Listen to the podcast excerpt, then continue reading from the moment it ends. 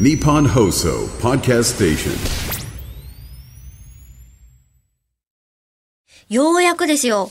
あの、テーマを立てたメール、紹介できます。あ、10月28日に、我々は町休みにいたけれども、えっ、と、何してましたかと。まあ、石川ディレクターは八戸に向かバスで向かってたと。ああ、んそうだったんですね。いうことなんですけどありがとうもございました、えーまあね、えっ、と、そちらにいただいたのはリスナーの方がどう思ってるかというやつね。 KU さんはこんな風に10月 KU 28日過ごしたそうです。はい10月28日、家族旅行で福井に行ってました。お、みんないろんなとこ行ってますね。ね、うえん。めいっ子、令和生まれがうんうん恐竜を見たいとのことで、あ、なるほど。恐竜の各所、あ名所への旅でした。福井だもんね。小学校入学前に草食恐竜と肉食恐竜の違いを語るあの子は将来有望でしょうか、んちょっと面白かったのは恐竜は今はもういないと分かっているのに自分が生まれた頃にはまだいたと思っていること。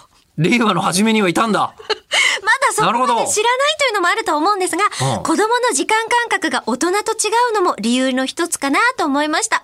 子供の一年って人生の何割かにもう当たるわけですもんね。とまあね、だからすげえ昔に感じてるんでしょうね。だと思います。だんって自分が生まれる前って無なわけですから、その子にとっては。はい。そこで、もう恐竜がさ、いた、いないっていう感覚がないわけじゃないですか。まあ、あの、それで言うと、あの、どうせ昔だしみたいのは、あるよね。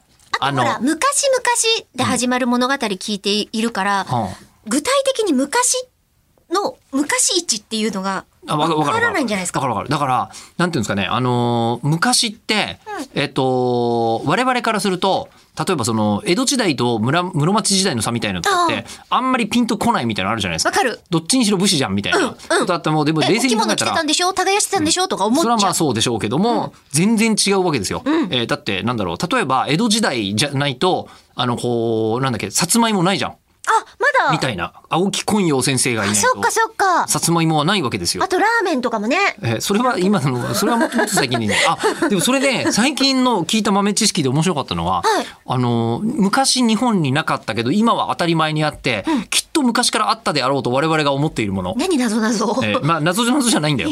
謎々じゃないんだけど。もう一回何あのねえーむく今は当たり前にある。はい。で、多分昔からいたと思うもの。はいえーあの、だけど、実は明治以降に日本に入ってきたものっていうのであ、こんなんあるんだって思ったのえー、じゃあ猫じゃないえわー。猫じゃあ猫えー、錦鯉あなるほどえー、あいや私がまあ錦鯉もそうなのかもしれませんけど、私が聞いて最近びっくりしたのはダンゴムシダンゴムシって草花についてたってことあらしいよええ外来種なんだってあれ何についてたんや。